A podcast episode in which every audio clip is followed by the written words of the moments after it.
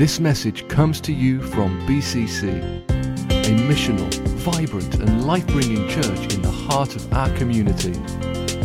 For more information, go to bccweb.com.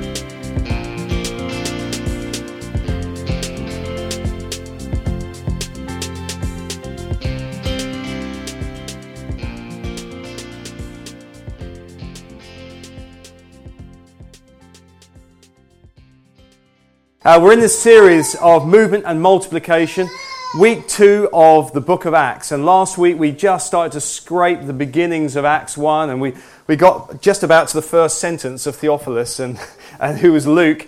If you want to know a bit more about the introduction and why we're looking at movement and multiplication, you'll need to go back to the previous week.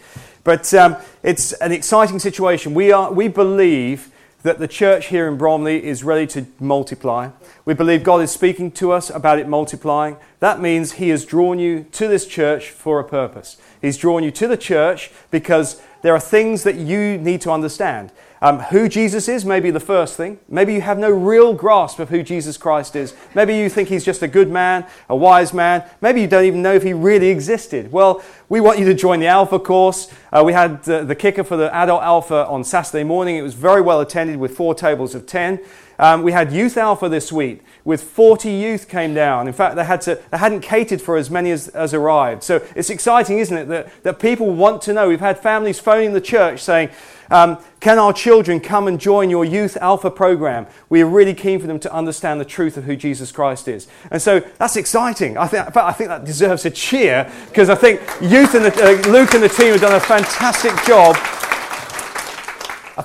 job of bringing that opportunity. You know, and what we're going to do with Youth Alpha is allow those, if you like, mature believers in Youth Alpha to take more responsibility for running Youth Alpha. How about that? They'll be running tables. They may even be speaking at Youth Alpha in the future, and they're not even 18. How about that? Isn't that an exciting thing that the youth are taking responsibility for themselves? Obviously, at this point in time, we've got great adult support around them from the youth leadership team. But it's exciting what God is doing. Movement and multiplication is something that God has always intended. He never said to us that it was all about staying static and staying small.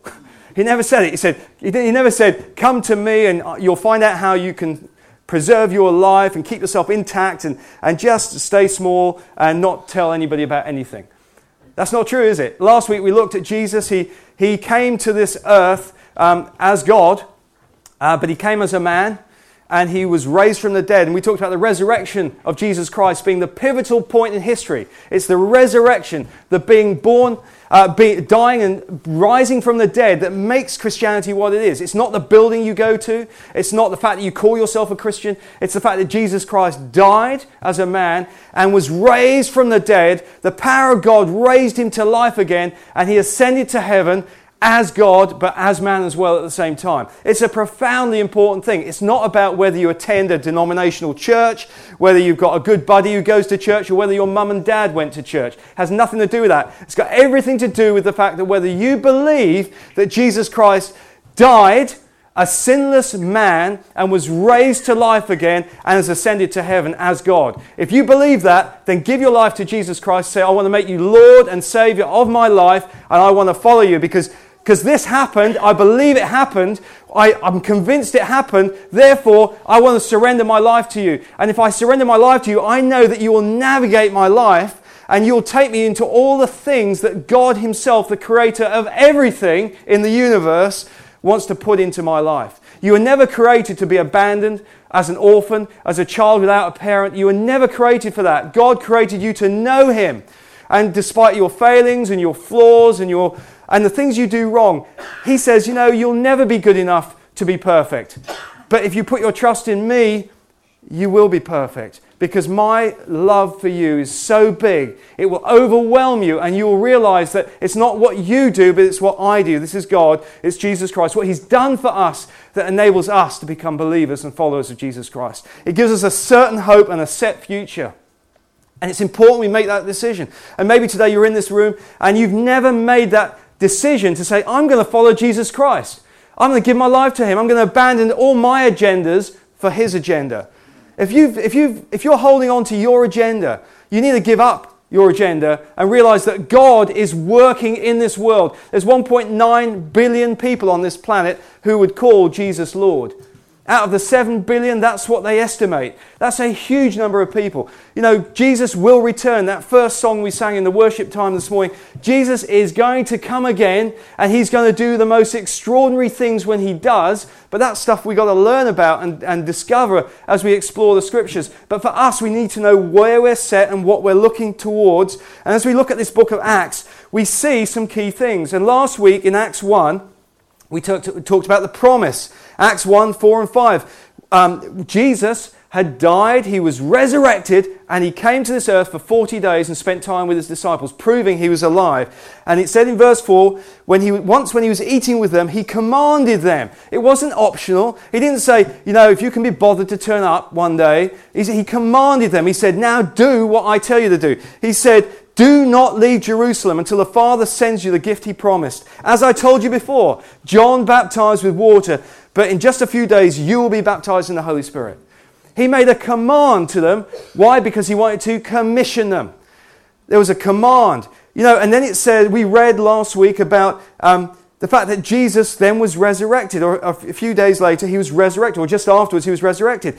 But, you know, some of us think that when Jesus said on the cross, it is finished, that was it. He was abandoning the world in a sense. He was abandoning the earth. It's all down to you. It's whether you're a good guy, bad guy. It's down to you. It's what you do with what you've got. You know, whether people are saved is all down to you. It's not. You know, Jesus, we looked last week that Luke, who wrote the book of Luke, the doctor, and he also wrote the book of Acts, he wrote a sequel, one running into the other.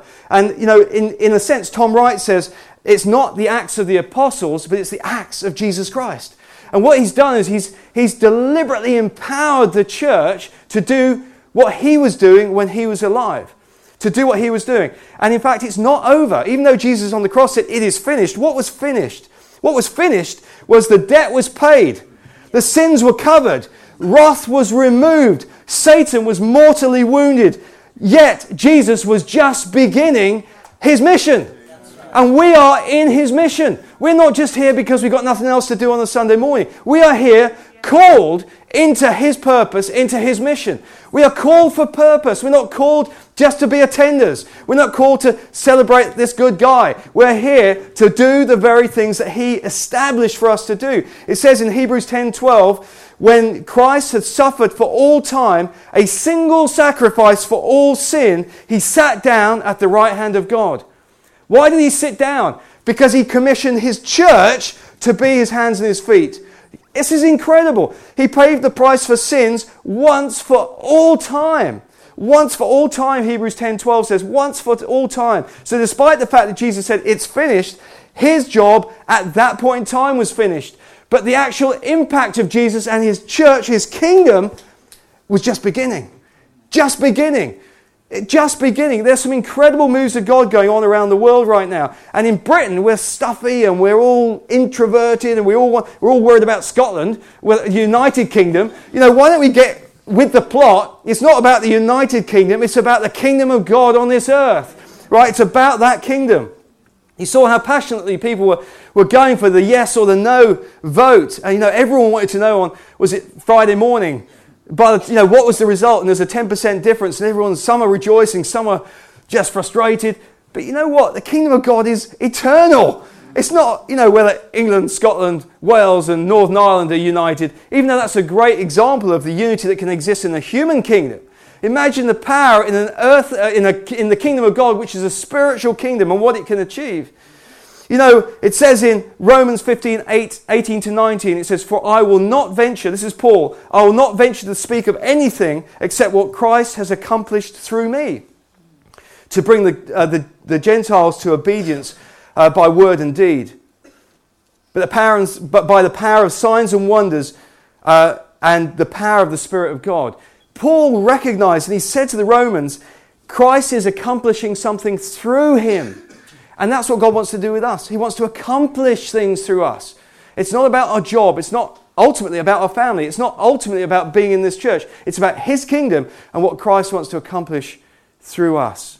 And Matthew 16:18 says, I will build my church and the gates of hell will not prevail against it. I will build my church, the ecclesia. We are part of that global ecclesia. And God is looking for us to reach those people in our community and around. God will accomplish the works he needs to accomplish. You know, in the prayer meeting this week, I shared my pain of having to surrender my passport to the Indian High Commission to get a visa to go to India a week after I get back from Macedonia. And we were really concerned. I mean, I was thinking I might not even be able to go to Macedonia this coming week because they were saying it was going to take days and days and days. And then I made a couple of mistakes, but actually the website was very difficult to understand. It took us a day and a half to figure out what to do. And the clock was ticking and we were getting really stressed out. Will I get my passport back? But on Wednesday night we prayed.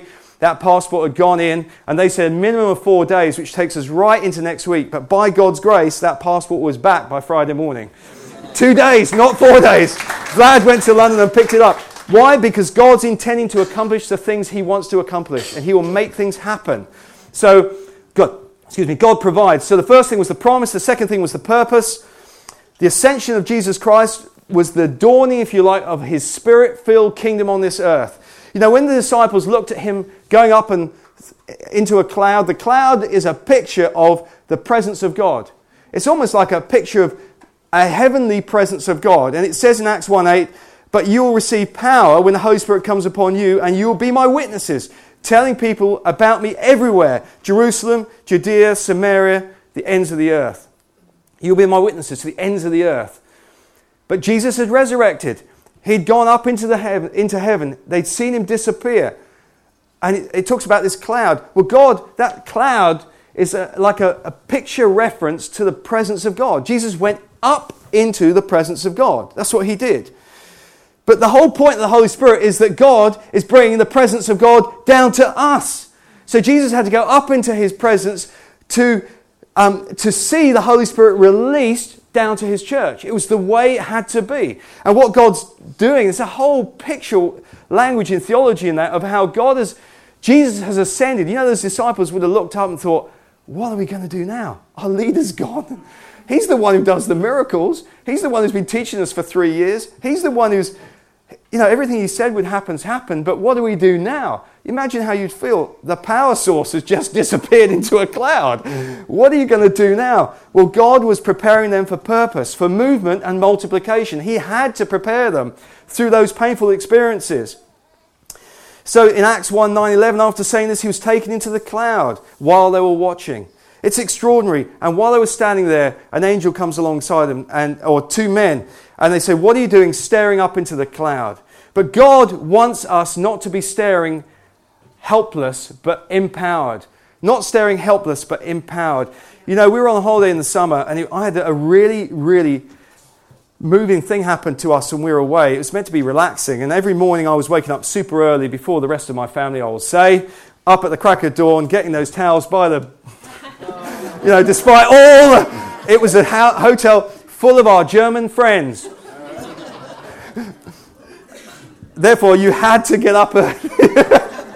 Actually, it was brilliant. There was never competition for space. But I just, you know, if you get up early, you want to read the Bible, you want to pray, and you want to get your towel on that bed as soon as possible.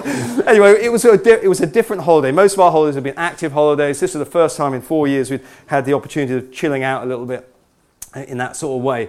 But one morning, I get up, I go and eat on the veranda, and there was probably 200 or 300 people in this hotel. And they had this veranda that was a floor and a half up above the, if you like, the ground level, and you had beautiful views of the sea and the pool and all that sort of stuff. So you can imagine it's a beautiful spot to have breakfast. And the sun was up, and I'd get down there first off, and I was literally in there at the beginning. I'd have my whole jug of coffee before the rest would come down. I'd sit there, had my iPad out, looking at some stuff I was reading, some devotional stuff, just loving it. At the same table every single day, and the waiters were starting to know exactly what our needs were. They came and set out the extra places for the kids, and you know, it was just brilliant. But one morning, we'd seen two German families, and there was this one girl called Cleo, and Cleo was hyperactive or something. She was on that sort of spectrum. She was super hard work. I had great sympathy for the parents. But that morning, Cleo, who was always making noise, 2 years old, and she'd just run. You put her down, she would run places. And the parents, I don't know how they coped with her, quite frankly. It's very, very tough. She's a beautiful little girl. And bold as brass, and this morning the parents were sitting on one side of the veranda and little Cleo legged it straight to the balcony edge, and all it had was a wire about that high, that's maybe 20 centimetres above the ground, and then another gap. I mean, I don't know how they kept that thing safe, but to me it was dangerous. But this little Cleo, I'm watching her run, and I was just stuck because I didn't want to shout, because you don't want to do something that's going to cause another problem. But I thought, I can't get to her before she gets under this thing. And she dived for this wire, slid her backside under it, her legs were dangling over the edge, her shoe fell off. I'm telling you, when you see someone's shoe fall off, you think, she's about to go. And my whole heart felt like it was stopping. The agony of being able to do nothing was horrendous. And then her brother legged it over, and he just grabbed her shoulders. Can you imagine the picture of this child just... I mean, all she needed to do was pull herself, and she was over, and she wouldn't have known not to. And I just watched this thing. I just couldn't move. I was frozen. And, sometimes as believers, if you are not empowered to do something, you can be stuck. You can see the inevitable about to happen. And thank heavens the brother, who's only about 7, just held her shoulders and called to his mum and dad, and they legged it over and grabbed her. And I thought, that was terrible. That could have been a tragedy right in front of us. But that's what's happening in the kingdom of God. We're watching people run into the wire. We're watching people dropping over the edge. And actually, we feel unempowered to do anything about it. Well, that's what God wants to address. He wants to give us His power to do something about it. He wants to give us supernatural power. This happened again later in the week. That time, I was ready for it. As soon as I saw that little girl leg it, I legged it over, and I got there before she hit the wire. She was so shocked, she fell forward, and I grabbed her. And Liz said, you shouldn't have picked her up. It's not that. Anyway, I thought, you know what? I just saved someone's life. Anyway, but, God wants to empower us to make a difference, not to be static, staring, wondering, what can I do? What can I do? And you know what? The third point in Acts 1 was the person, Judas betrayed Jesus and ultimately was replaced. And the disciples, after Jesus had ascended, they were together for 10 days. You know that? They were there for 10 days after Jesus ascended. What did they do? They went and met together. But they also went to the Word. Really important. Sometimes we go for the Holy Spirit because we're Pentecostal in background here. But these guys went to the Word. And they realized that the Word said, Peter said, look, the Word says that it should be 12 of us. And so they through lots, decided that they would appoint another to their ranks. But it was interesting, they went to the Word.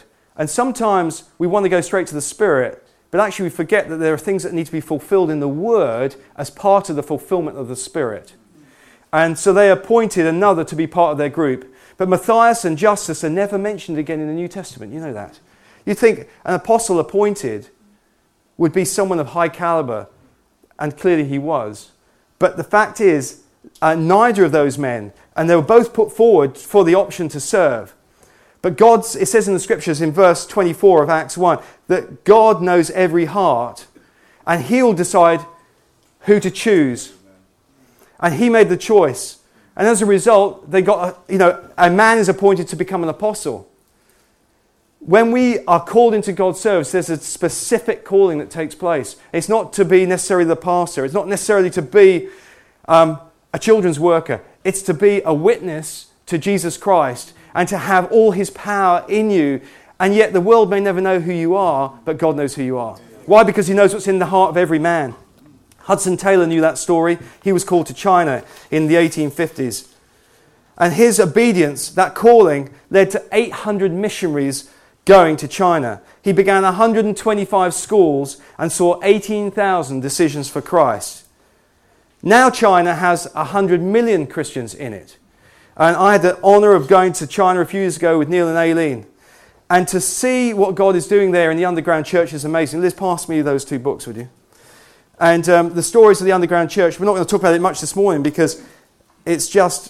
a huge story, but the work amongst the underground church is incredible. And just a few years ago, I met a guy called Brother Yun, who wrote this book called The Heavenly Man. If you've never read it, and you want to be inspired about the power of God and the move of His Spirit, read this book. This guy walked out of the toughest prison in China as a believer, just walked out of a high-security prison after being beaten, after being put in solitary confinement, after being condemned, after being persecuted as a believer in the underground church. Incredible story. And the power of God opened prison doors. Earthquake is the theme for the Sunday night on the 5th, isn't it? The 5th of October, the night before the week of prayer and fasting. Every quarter as a church we will pray and we will fast. We want the earth to shake with God's presence. We don't want to be sitting here, what else can I do? We want to be sitting here knowing that God is involved in what we're doing. And when we pray, God opens prison doors. And that's an incredible story of Brother Yun, who walked out of a high-security prison because he was a man who was also called. So God will call people. You know, it's the promise, it's the purpose and the person. And as we flip into today and we look at Acts 2, this is where it gets ultra, uber exciting. 10 days after Jesus ascended to heaven, the disciples, I don't think, knew when this was going to happen. 120 of them together in those 10 days. They'd gone to the Scriptures, they're in worship, they're in prayer, they're just trusting God, when are you going to come through with this promise? Are you going to come through? And Acts 2, 1-6, let's read it. On the day of Pentecost, all the believers were meeting together in one place. Suddenly, there was a sound from heaven, like the roaring of a mighty windstorm, and it filled the house where they were sitting. Then they looked. Then what looked like flames or tongues of fire appeared and settled on each of them. And everyone present was filled with the Holy Spirit and began speaking with other languages as the Holy Spirit gave them this ability. At that time, there were devout Jews from every nation living in Jerusalem. When they heard the loud noise, everyone came running, and they were bewildered to hear their own languages being spoken by the believers. This is the birth of the ecclesia in the Bible. It's the most extraordinary account recorded in detail by Dr. Luke. I told you about his background and who Theophilus was and the importance of getting the Scriptures right, getting the text right, and what the reasons were behind that. But this is the most amazing thing that happened. You know, Passover was a Jewish, and is a Jewish ritual. You know, Jesus and the Last Supper happened at the time of Passover, right? And Passover, under Jewish tradition and principle, was when the first sheaf of barley harvest was presented to God. The first sheaf of the barley harvest. But there's another celebration in Jewish custom, which is Pentecost. We call, you know, hyperactive Christians who like to get happy clappy and say things as they would like them to be and get all out of themselves, Pentecostal. And I don't want to be a downer on Pentecostals, because we are a Pentecostal church. But you can be hyped up on Pentecostalism and actually not realise that Pentecost existed before the day of Pentecost. It was a Jewish first fruits, wheat harvest presentation to God. It was something in the Jewish calendar and took place 50 days. Pente means 50. It took place 50 days after the first Sunday after Passover. That's how it was in their tradition. And God had purposely aligned His Holy Spirit to come 50 days in line with the calendar that the Jews were following. And even Pentecost, you know, in Jewish tradition, the day of Pentecost, or the fullness of Pentecost, was also a landmark point for when Moses gave the law. Did you know that's why that was part of their celebration? Pentecost was when they celebrated the law of Moses being given to the people. Can you see what God's doing? He's shattering the obligations of the law and revealing the power of His own Spirit on the same day. He's shattering the, you know, yes, the law must be fulfilled, but what He's saying is, I will completely fulfill the law, and I'm going to replace it, in a sense. He fulfills the law, but then He gives us the power to do what the law could never do. He fills us with the Spirit. It's not accidental. How did the disciples realize it? I'm not sure they had realized it. Pentecost is called the day of first fruits in Numbers 28:26. The day of first fruits. When we give tithes and offerings, it's our first fruits that we give. It's not the law. We're not under the law when we give tithes and offerings. You know that. We don't practice the law when we do that. We practice the principle of first fruits. That goes way before the law. The principle of first fruits was a practice that the Israelites had before the law. Abraham, the principle of first fruits. Yet we get all consumed by the law. We're supposed to be consumed by the Holy Spirit and recognize God's principles. You know, Spurgeon said that in Leviticus 23:15-22, there was an instruction at Pentecost. And the priest would take 2 loaves of leavened bread and wave them before the Lord. Interesting. Why did God say, bring the 2 loaves of bread, unleavened bread? And Spurgeon says, why 2 loaves? Not only will Israel be saved, but a multitude of Gentiles will be turned to the Lord Jesus Christ. So God had already planned the day of Pentecost in its fullness right back during the law, which was inadequate. So what happened in Acts 2? Verse 1, the community of believers starts to form. They're together, they're united. Acts 2 is all about community. It's in the beginning of Acts 2 and it's the end of Acts 2. And Adam will pick up on Acts 2 next week. The kingdom invaded that community. The power of God's kingdom invaded from heaven. They'd seen Jesus go up as if on a cloud. But the power of God now is going to descend into his people, empower us on the inside. So as the community is formed, Acts 2:2, the commission takes place. One line, one incredible line, Acts 2 verse 2, how the Holy Spirit moves. Suddenly there was a sound from heaven, like the roaring of a mighty windstorm. 4 principles of how the Holy Spirit moves. Suddenly, whether it's loud or it's quiet, there will be a sound. Suddenly. You know, when I've heard the Holy Spirit move, it has been a suddenly. Often it's a suddenly, even if it's very quiet. On this occasion, it was a loud noise. And where's the suddenly come from? It comes from heaven, not from earth. It's not something we create. It's something that God does. God comes into us. And it's mighty. It's full of force.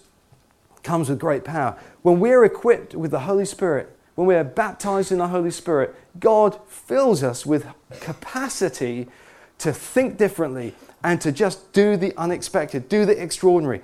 And you may be feeling, look, my Christian life is inadequate. I feel like I'm just not being effective. If I would ask you to put your hand up this morning and I say to you, do you feel like your Christian life is really effective? Don't answer it, but what would be your response? If your response is, no, I need it to be more effective, I'm telling you what you need. You need the power of the Holy Spirit in your life. You're saved, born again by the Holy Spirit. You're not second class, but there is definitely an anointing, a baptism of the Holy Spirit. Acts 8 tells us all about it. Philip in Samaria, you know, the people in Samaria saw what Philip was teaching. They were baptized. They were baptized in the name of Jesus Christ. They wanted to follow Philip, but then James and John come from Jerusalem and they lay hands on them and they're filled with the Spirit. Every time God moves, he does it in different ways. We don't have to expect tongues of fire and mighty rushing winds to be our experience, to be filled with the Spirit. I know as a young teenager, I was thinking, I'd love to be filled with God's Spirit, but I'm only going to really go for it when I see the tongues of fire, you know, and the mighty rushing wind. Otherwise, it's not the real deal. That's not true. All you need is someone to lay hands on you who's got faith, and you've got faith, and you can be filled with God's Spirit. And this morning, we're going to do that. In a few minutes, we're going to go into worship and we're going to invite the Holy Spirit to completely come into every one of us. Why? Because we are together. We're united as a church. We're beginning to move into movement and multiplication. We're going to another service in a couple of weeks' time on the 12th. God is about to do some extraordinary things. There are 17 people as a result of last Saturday who want to be part of pioneering new missional responsibilities in the community. There'll be more come in. We're seeing the youth, people being drawn to the youth alpha. The adult alpha is just about to start. What happens if we get 50 people respond to the gospel in the next 6 weeks or the next 2 months? What are we going to do? Make them sit out in the car park while we have a good service? We've got to change the way we do what we do. We've got to allow God to lead us. We've got to allow God's Spirit to inspire us. We've got to allow God's Spirit to take us to the places of boldness that we've got to be. You know, those tongues of fire, they come to purify. It's a picture of purification. When the Holy Spirit comes, he'll purify us and he'll begin to sort out the mess in our lives. Why? Because we are people of mess. That's the bottom line. We need cleaning up from time to time. But Luke 11:13 says, then you who are evil know how to give good gifts to your children. How much more will your heavenly Father give the Holy Spirit to those who ask him? So this morning, we're going to ask God to give you the Holy Spirit. It's his gift to you anyway. But we want you to be filled with the Spirit. So Adam, join me this morning. This is a compelling time for us. You know, when the people heard, and worship team, please join us. When the people heard the sound, did they hear the sound of as though it was a mighty rushing wind? Not sure. I think they may have done, because it said it came down from heaven. It was as though it came down from heaven. Well, if it wasn't just in the room then. It was right up there, just as they'd seen Jesus go. I think people had sensed that, heard it, been drawn to it. But then they were filled with this ability to speak in tongues. The Holy Spirit, when He comes into your life, will never leave you the same. He will change you. This morning, we want people to be filled with not just the ability to speak in tongues, because that's not the end point. The end point is to be empowered to do mission to the ends of the earth. That's the end point.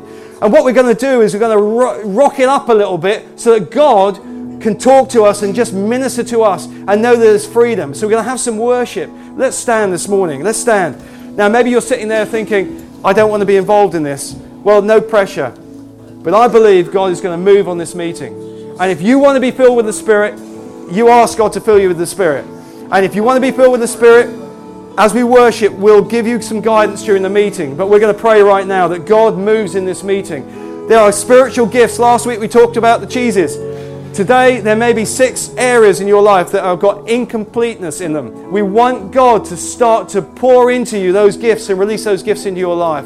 What is it? Many people put their hands up last week and said, yes, I need more from God. There are things I know that God wants to give me, and I want them. So this morning we're going to do that. So let's just bow our heads and pray, and then we'll go straight into worship.